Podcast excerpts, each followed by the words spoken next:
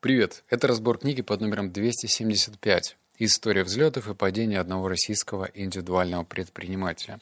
В этом подкасте тебя ждет 8 выводов, но давай сначала побухтим. А стоит ли тебе читать эту книгу? Внимательный слушатель давно видит, что у меня в превью подкаста в тексте и на картинке изображен хэштег. Ну, например, хэштег маркетинг, продажи, психология. И крайне редко встречается хэштег историю успеха.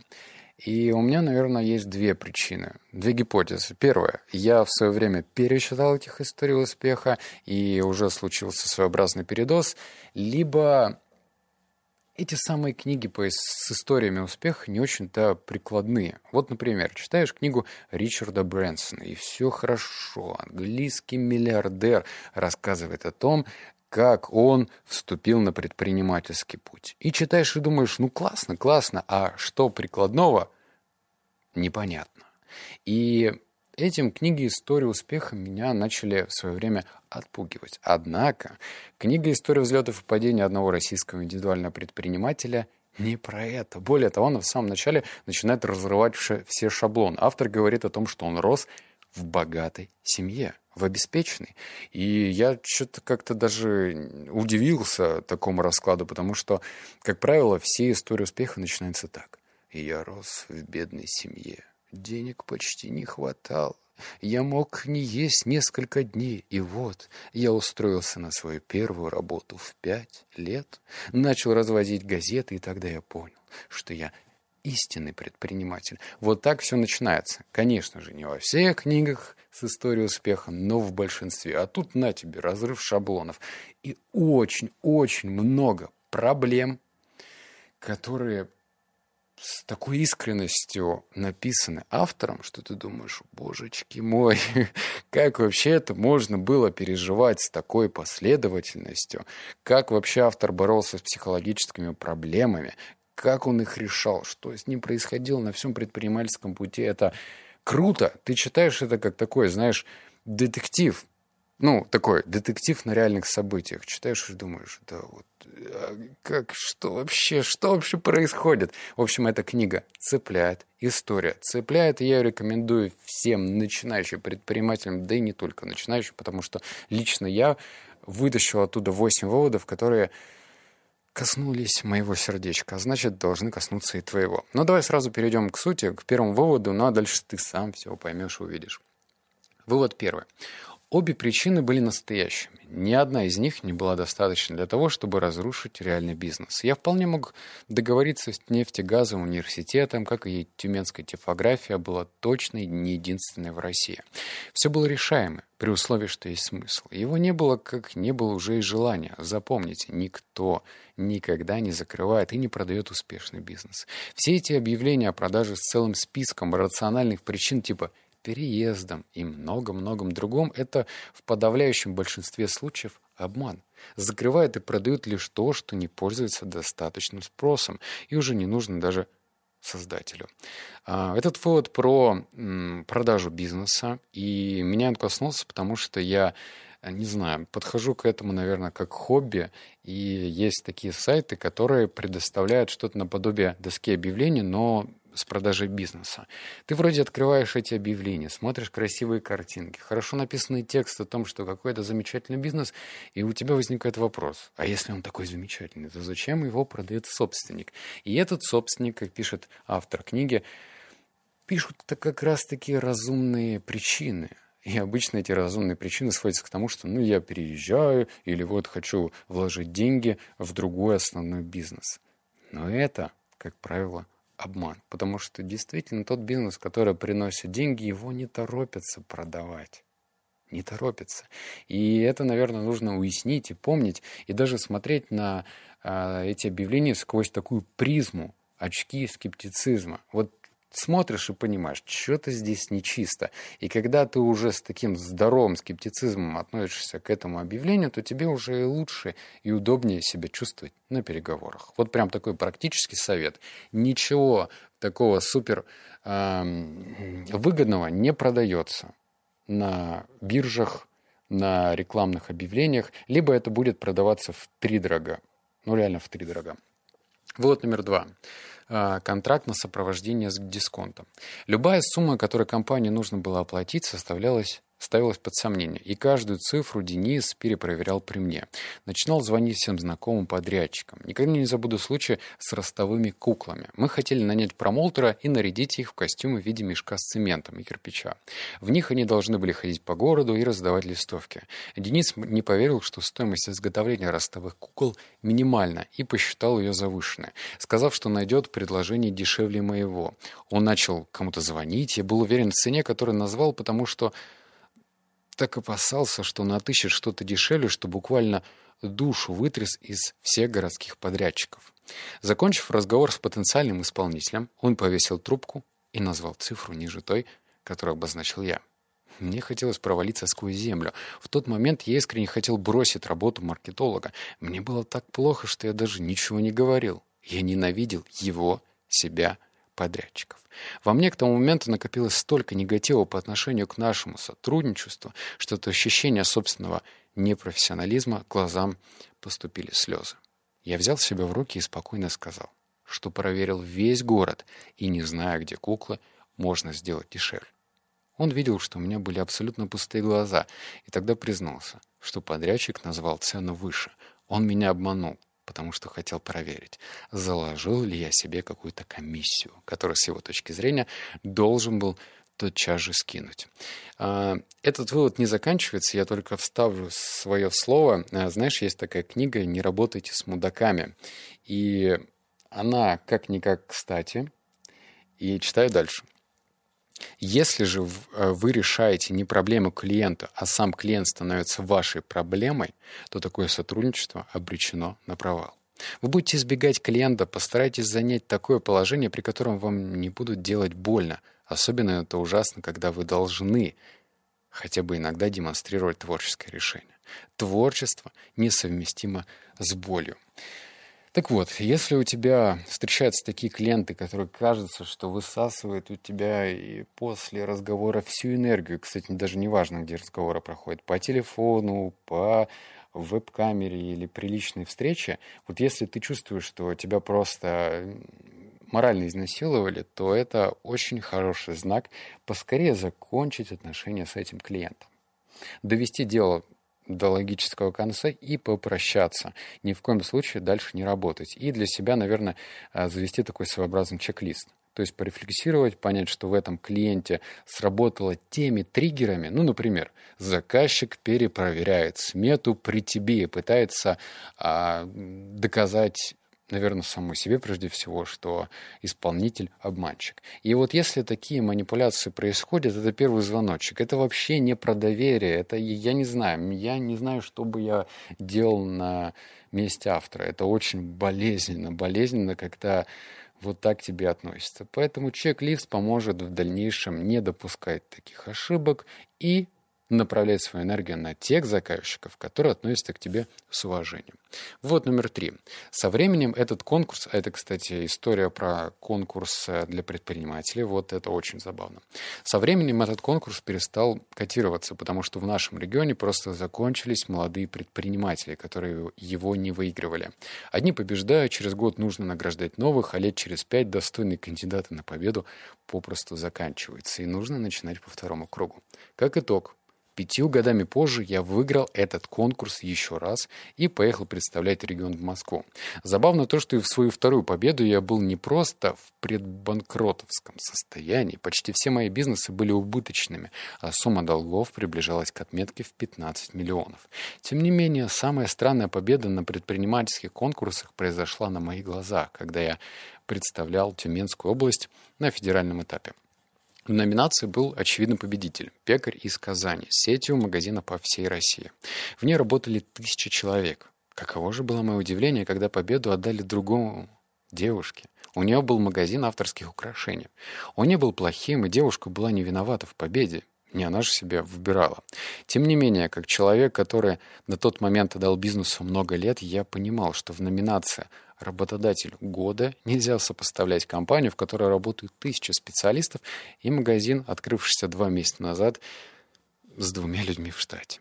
На награждении сказали, что у нее было более 300 человек, но это была манипуляция. Она брала на реализацию украшений у мастеров, и в то время защиты у нее поинтересовались их количеством. Когда она сказала, что их около 300, член жюри посоветовали ей говорить, что она дает работу трем сотням людей. Оборот ее компании в год был меньше, чем оборот того парня из Казани в, в день. Она была победителем, а он проигравшим. Это все, что вы должны знать о любых предпринимательских конкурсах.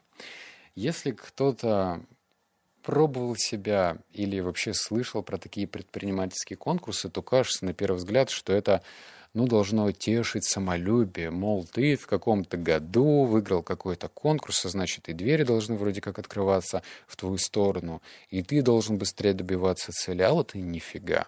Оказывается, что не то, что это вкусовщина со стороны жюри, кто должен победить, кто выиграть, но это просто настолько необъективно, и это вообще ничего не значит. А, конечно, не стоит по этой истории считать, что все конкурсы вот так однобоки неправы по отношению к своим номинантам, но это что-то договорит. Поэтому, если когда ты участвовал и проиграл, да фиг с этим. Ну, продолжай работу, и рано или поздно рынок а не жюри отблагодарить тебя деньгами. Это, пожалуй, гораздо весомее и ценнее, чем номинация, диплом, который можно повесить на стену. Вывод номер четыре. Я убежден, что в нем не должно быть комфортно исполнителю. Комфорт покупает клиент, исполнитель же его продает и по природе своей должен быть все время в тонусе, отслеживая, чтобы у покупателя все было хорошо. То есть исполнитель всегда должен быть в напряжении. Начинающий предприниматель, недавно вышедший из найма, часто считают, что они взяли какой-то заказ и спокойно работают над его исполнением. Это ошибка. Бизнес работает прежде всего не с заказами, а с клиентами. Если вам кажется, что сотрудничество ограничивается лишь текущим заказом, то в итоге это так и случается. Если клиент пришел к вам с еще одной задачей, а вы якобы не можете, то должны хотя бы попытаться найти вариант. Безусловно, не стоит брать все без оглядки на производственные мощности, но и отказывать сразу Верх равнодушия. Заказчик всегда ценит попытку. По его мнению, в этом и заключается сервис. Клиент, которому покажет, что остальные его заказы – это его проблема, больше не придет за решением к подобному исполнителю. От того, что в следующий раз может э, оказаться, что и для одного заказа места ему не найдется. Старайтесь мыслить перспективно, и пусть базовый комплектации ответа на вопрос клиента у вас будет выбран позитивный ответ. Отказаться вы всегда успеете. В этом выводе речь про вроде как выход за полномочий или выход за какие-то условности или договорные обязательства. Ну вот, например, скажем, ты дизайн-студия, может быть, даже небольшая, из региона, и вот приходит тебе заказчик и говорит, мне нужен сайт. Вроде вы согласовали смету, все сделали, и тут начинается, а давайте вот это сделаем, а давайте вот то, пятое, десятое. С одной стороны, можно сказать, а не давайте. Ну, у нас же в договоре все прописано, и ну, есть затраты определенные. И тут мы начинаем выходить сильно, сильно за пределом. Это одна точка зрения. А с другой точки зрения, если ты начинаешь э, пытаться оставаться, быть правым, то ты в конечном счете можешь потерять этого клиента. Клиенты, они же не всегда знают точно, что они хотят. Ну, то есть можно составить более подробное техническое задание. Но со временем что-то может пойти не так. Может быть, какие-то доработки. если исполнитель начинает навязывать то, что у нас вот по договору вот это, и это, и это предусмотрено, а вот это нет, то какое отношение между людьми может дальше происходить? Да никакое. То есть это будет первый и последний заказ. Вот у меня сейчас, например, э, давай вот живой тебе пример приведу. Я на фриланс-бирже нашел четырех программистов, которые специализируются на разработке ботов. И каждому из этих программистов поставил свою маленькую задачу на создание ботов. И очень внимательно смотрел, как они эти заказы реализуют. Кто срывает сроки, кто как часто выходит на связь отвечает на вопросы, а кто в дальнейшем после реализации начинает сразу э, тянуть меня за соски и говорить, что вот как бы нет, вот это мы делать не будем, давайте доплачивайте. я сразу понимаю, что вот тот, кто начинает гнуть свою линию, это может быть и хорошо с точки зрения э, своих границ, но больше я к нему заказом не приду, потому что человеческого фактора в этих отношениях ну нету просто. Ну нету. И тебе нужно смотреть в этом же направлении. Да, профессионализм на первом месте, но и человеческий фактор идет следом на втором месте. Вот номер пять. Многие предприниматели, сделав один бизнес, начинают зачем-то делать другие. Таким образом, они хотят помножить себя, потому что слишком сильно в себя верят. А надо множить идею, которая принесла деньги.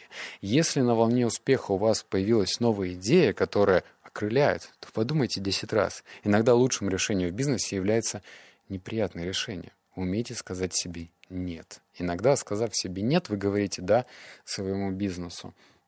Я лично проходил этот путь и не единожды, и не дважды, и не трижды. У меня какая-то почесуха все время на заднице вырастает, и хочется делать еще, еще, еще, еще, еще. И вот эти еще, еще, кстати, в наверное, в 8, нет, в 70% случаев ничего не получается.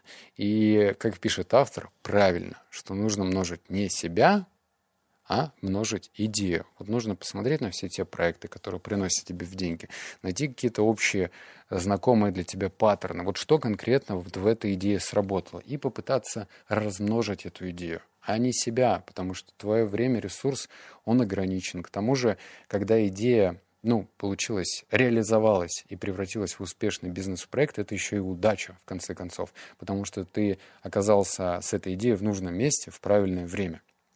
Вот, а это забывается. Так что лучше, наверное, не пытаться себя направить и туда, и сюда, и в пятые, и десятые, а, и тешить свое самолюбие, а как-то потихонечку, наверное, двигаться. И об этом, кстати, по-моему, вывод шестой, а если нет, то седьмой. Ну ладно. Вот номер шесть. Нам свойственно хотеть открыть что-то, что мы любим. Если мы любим боксировать, то мечтаем о боксерском зале, а если любим кофе, то мечтаем о кофейне. Быть любителем кофе – это не значит быть хорошим владельцем кафе, как и быть любителем бокса не значит быть хорошим боксером. У всех есть своя роль. Если вы фанатичный клиент, то иногда лучше им оставаться. Бизнес – это не про ваши мечты и желания, это про запросы рынка. Хотите открыть что-то не ради денег? Не делайте этого. Это нарушает логику бизнеса. Кондитерская много лет была моей мечтой. И не только моей. Многим хочется иметь отношение к какому-то красивому бизнесу, клиентам которого мы сами являемся. На мой взгляд, это огромная ошибка пытаться создать то, что ты любишь потреблять. Открывайте что-то не ради денег, мы становимся к этому слишком невнимательными. Это интересный и в то же время противоречивый вывод – с одной стороны, вот э, история успеха о том, как у Марка, я даже до сих пор не знаю, как правильно, кто-то меня в подкастах постоянно поправляет, то ли Цукерберг, то ли Цукерберг. Короче, Марк, да, вот он открывал Facebook, и вроде там история пишется о том, что он открывал это не ради денег, а потом все завертелось, закрутилось, и пришли деньги, да. С другой стороны, есть история о том, когда если человек, ну, предприниматель на первое место ставит доход, вот он хочет только срубить бабло да побыстрее, то у него ничего не получается. И, видимо, здесь истина посередине. То есть нужно прям балансировать между тем, чтобы думать о бабле, потому что бизнес это все-таки про деньги, да, и э, быть таким любителем, то, что ты чем ты хочешь заниматься.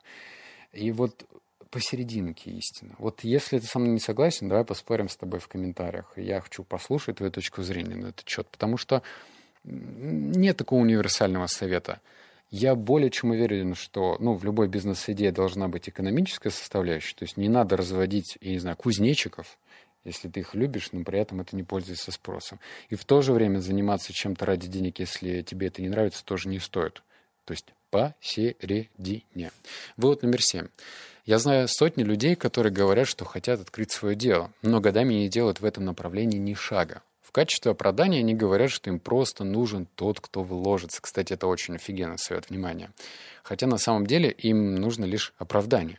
Появление инвестора станет для них трагедией, оно потребует выхода из зоны комфорта, который они очень ценят. Как правило, инвестор – это способ снятия ответственности. Сами посудите. Люди часто готовы отдать инвестору больше 50% компании за то, что тот финансирует проект. Все потому, что эти люди не уверены в идее. Были бы уверены, взяли бы кредит в банке. Но проблема в том, что с банком потом будет сложно договориться, а инвестору всегда можно попытаться рассказать увлекательную историю. Глупо отдавать 50% компании, когда идея сильнее денег. Уверены в задумке, занимайте под проценты. Не уверены, не стоит начинать. Я не говорю, что с инвесторами категорически нельзя работать. Можно, но вы должны искать не только деньги. Если вы ищете деньги, берите деньги, ну и рассчитывайтесь за деньги деньгами с процентами. Почему люди так не делают, а отдают за деньги часть своей компании?